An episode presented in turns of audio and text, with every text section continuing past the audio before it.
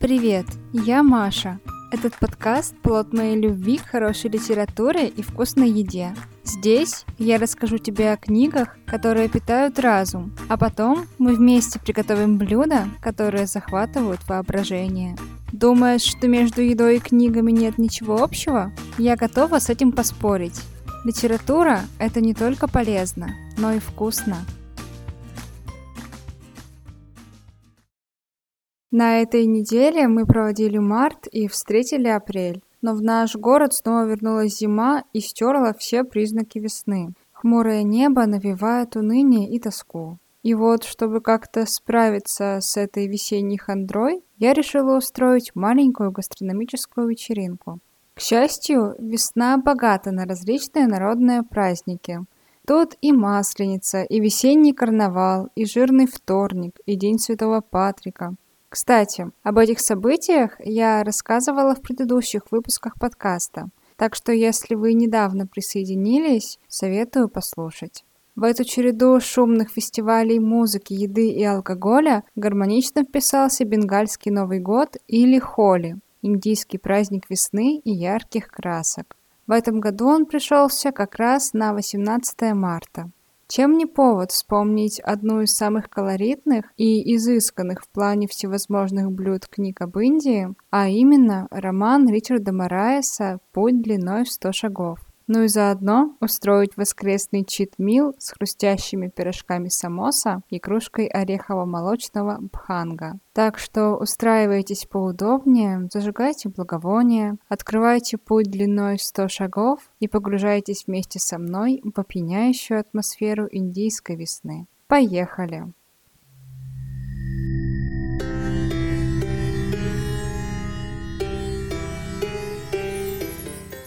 Холи – один из наиболее красочных праздников индуизма. Он отмечается в день полнолуния месяца Пхалгуны, который приходится обычно на конец февраля или начало марта. Холи – это праздник весны, наполненный солнечным светом и веселым неистовством пышно расцветающей природы. Есть несколько легенд, связанных с его происхождением. По одной из них название Холи произошло от имени демоницы Холики, Прохлада, сын злого царя, поклонялся богу Вишну, и ничто не могло разубедить его в этом. Когда сестра царя Холика, которая, как считалось, не горит в огне, уговорила Прохладу взойти на костер во имя бога, ко всеобщему изумлению Холика сгорела, а Прохлада, спасенный Вишну, вышел невредимым. В память об этих событиях накануне праздника Холи сжигают чучело злой Холики.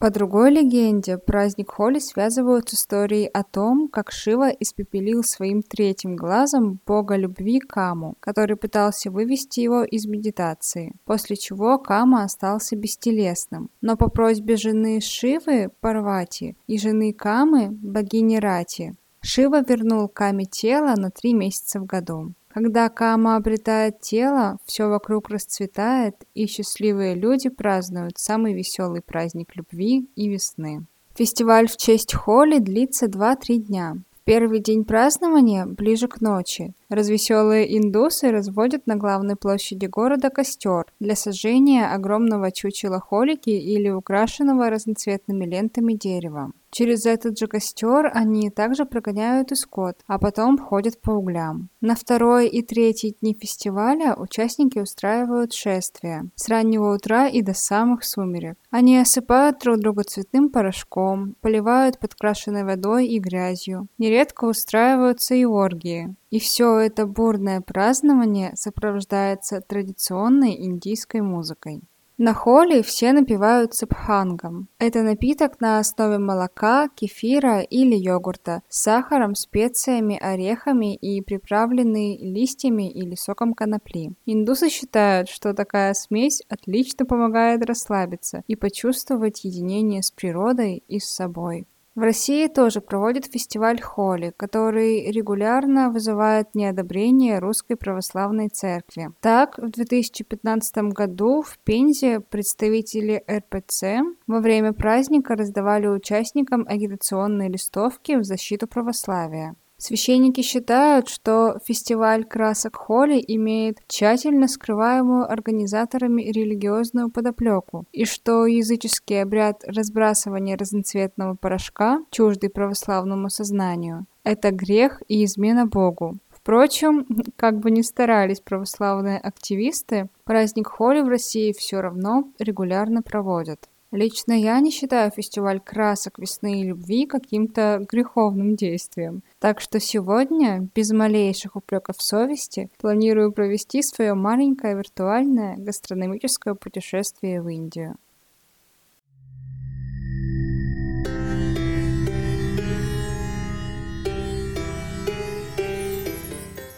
Ну а теперь немного расскажу о книге Ричарда Мораеса «Путь длиной в 100 шагов». Недавно я посмотрела фильм Лассе Халструма «Пряности и страсти», а позже узнала, что он был снят по книге Мараеса. Фильм поразил меня своей атмосферой. Он целиком пропитан индийским колоритом и изысканностью французской кухни.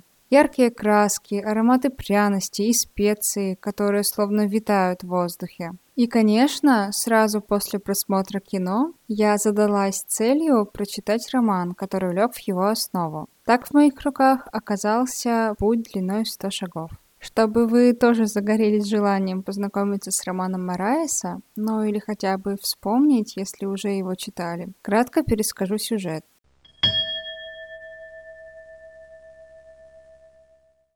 На страницах книги 40-летний владелец ресторана в Париже и шеф-повар Гасан Хаджи вспоминает непростой путь, который ему пришлось пройти, чтобы получить три звезды Мишлена и заслужить признание в мире кулинарии. Гасан родился в Бомбее, в доме дедушки, державшего собственный ресторан. Детство, проведенное на кухне среди пряных ароматов и кипящих котлов, сформировало в нем редкий дар прирожденного кулинара и предопределило его будущее.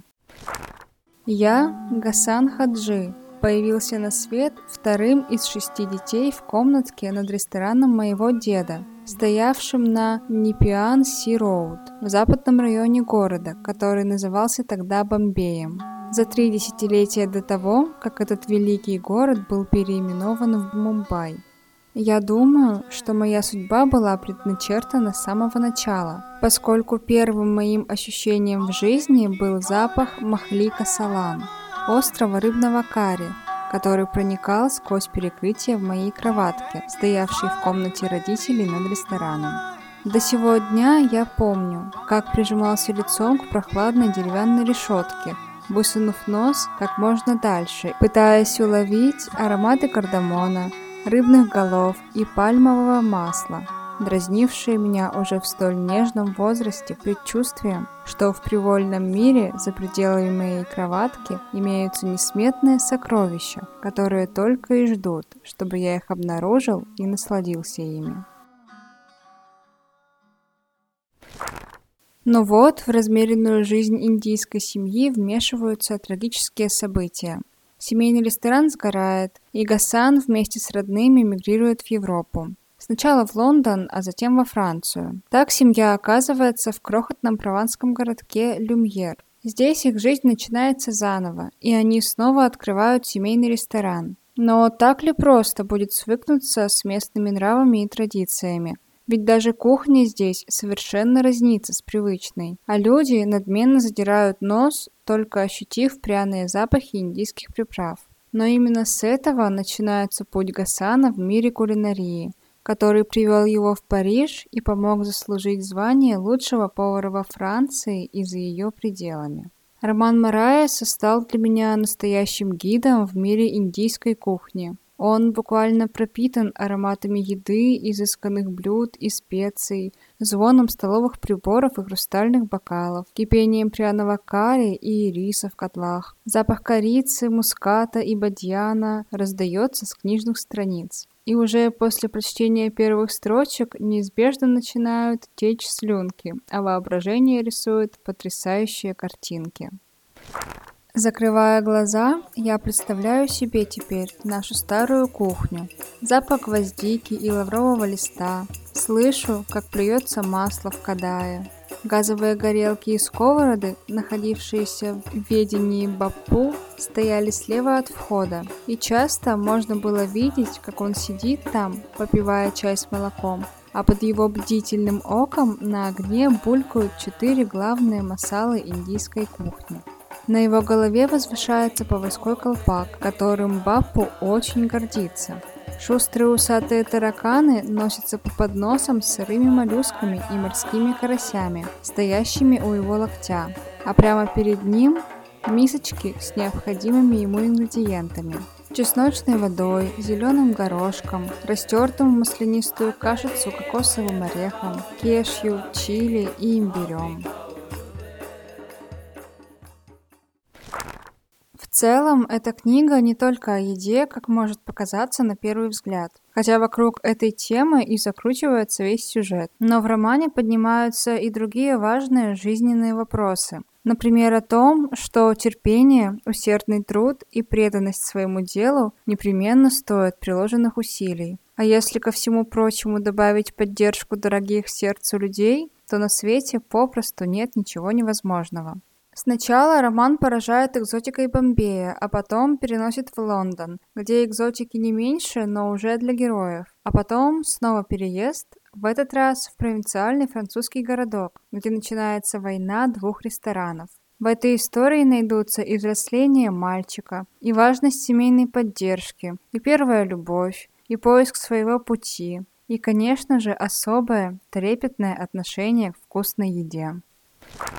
Бабушка была замечательным человеком, и ее роль в моем превращении в того, кем я стал позже, невозможно переоценить.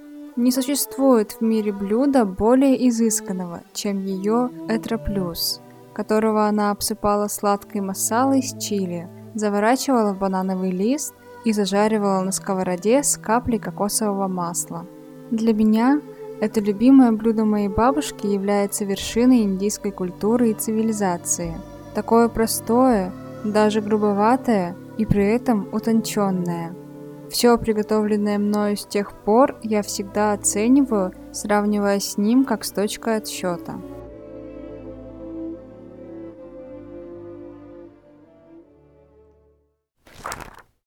Роман Ричарда Мораеса изобилует упоминаниями всевозможных блюд не только индийской, но и французской, английской и европейской кухни. Но так как сегодня у нас вечеринка в индийском стиле, то сосредоточимся на восточных блюдах.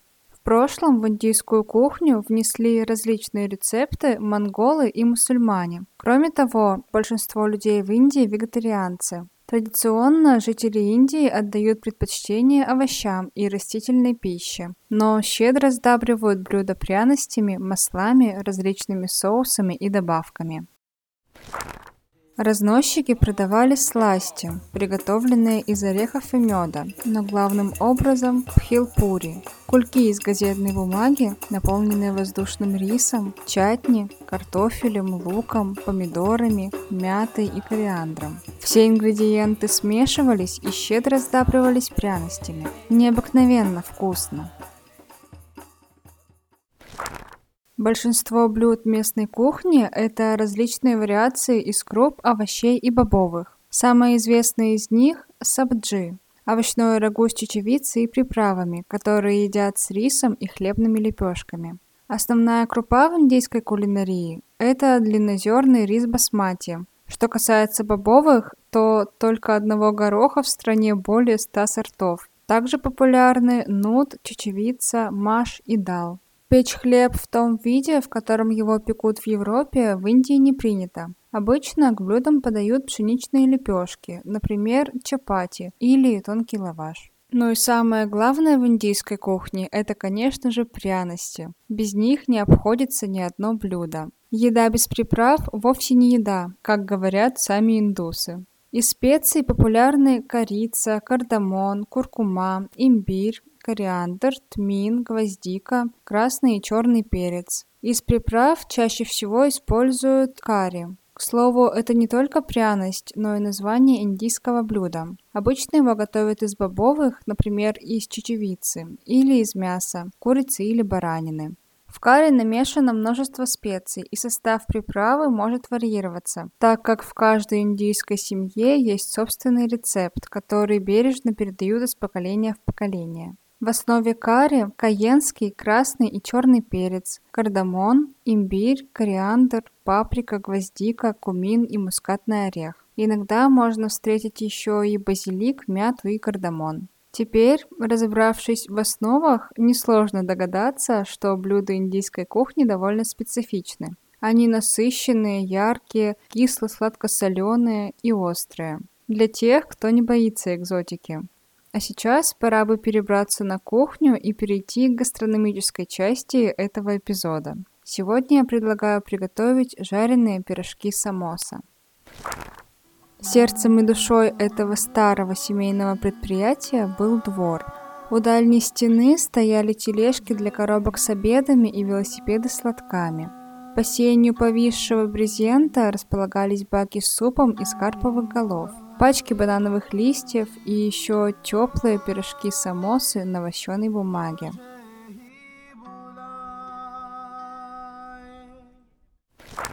Самоса – это индийские пирожки треугольной формы с различными начинками – мясными, овощными или фруктовыми. Размер у них небольшой, всего на 1-2 укуса. Жарят самосу во фритюре и обычно на топленом сливочном масле, которое придает им легкий ореховый аромат. Вся прелесть таких пирожков в тонком хрустящем тесте. Оно настолько нежное, что пирожки просто тают во рту и также быстро исчезают с тарелок.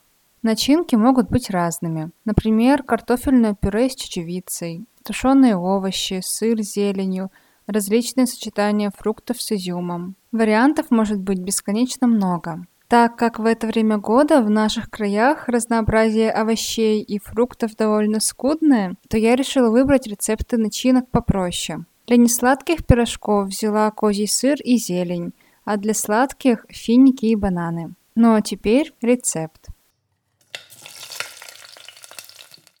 Для теста понадобится топленое сливочное масло 150 грамм, плюс немного масла для жарки во фритюре, молоко 250 миллилитров, мука 500 грамм, соль 1 чайная ложка. Для сладкой начинки необходимо 2 банана, 300 граммов фиников, 1 столовая ложка топленого сливочного масла, 3 столовые ложки тростникового сахара, 1 чайная ложка смеси пряностей, корица, мускатный орех, гвоздика. Для несладкой начинки потребуется мягкий козий сыр 200 грамм, зелень, смесь перцев, пара щепоток. Сначала замешиваем тесто. 150 граммов топленого сливочного масла растопить в сотейнике до жидкого состояния на слабом огне. Влить молоко и добавить соль. Муку обязательно просеять. Медленно влить в муку теплую смесь молока и масла. Аккуратно перемешать. Замесить тесто, пока оно не станет однородным и эластичным. Готовое тесто обернуть пищевой пленкой и убрать в холодильник на 30 минут. В это время подготовим начинку. Для несладкой начинки нарезать сыр мелкими кубиками, добавить рубленую зелень и смесь перцев и хорошо перемешать. Для сладкой начинки Растопить масло в сотейнике и добавить сахар. Варить на медленном огне, пока смесь не карамелизуется. Добавить смесь пряностей. Бананы размять вилкой, финики мелко нарезать. Добавить фрукты карамели и прогреть в течение 2-3 минут. Снять с огня и остудить. Спустя 30 минут достать тесто из холодильника. Раскатать в тонкий пласт толщиной примерно в 3 мм. Тут нужно быть осторожнее. Если тесто будет слишком толстым, то пирожки не будут хрустящими. А если слишком тонким, то начинка может потечь. Из теста вырезать кружочки диаметром 10-15 см. Это можно сделать с помощью стакана или блюдца, или специальной формы. Затем разрезать кружочки пополам. Положить начинку на один край полусферы, накрыть другим и хорошенько защипнуть. Получаются треугольные конвертики. Главный принцип правильной самосы – много начинки, мало теста. Растопить сливочное масло в высокой сковороде или кастрюле. Обжаривать пирожки во фритюре примерно 2-3 минуты, пока тесто не подрумянится до золотистой корочки. Готовые пирожки подавать сразу, пока горячие, и лучше с чашечкой молочного чая масала или кружкой пханга. Пирожки получаются хрустящими и очень нежными, пряными, острыми, с насыщенным вкусом. Неплохой вариант для субботнего ужина для любителей экзотики и ценителей восточной кухни. Огромный плюс – в выборе начинок можно разгуляться. Вспомните простую философскую мудрость, которой приправил Ричард Морайес свой волшебный роман. Не бойтесь пробовать новое, экспериментировать и изобретать свои неповторимые сочетания. Я в панике посмотрел на маму, однако она ласково улыбнулась и сказала, «Никогда не бойся пробовать новое, Гасан. Это очень важно. Это соль жизни». На этом я заканчиваю сегодняшний эпизод. Надеюсь, что сегодня вы вместе со мной смогли ненадолго вырваться из серого уныния местной весны и перенестись в жаркую, яркую, чарующую экзотикой и таинством Индию. Прочитайте роман «Путь длиной 100 шагов» или пересмотрите фильм «Пряности и страсти». Готовьте пирожки с самосом и помните, что из любой неприятной ситуации всегда можно выбраться, если рядом есть близкие люди, хорошая книга и вкусняшки. Услышимся на следующей неделе. Пока!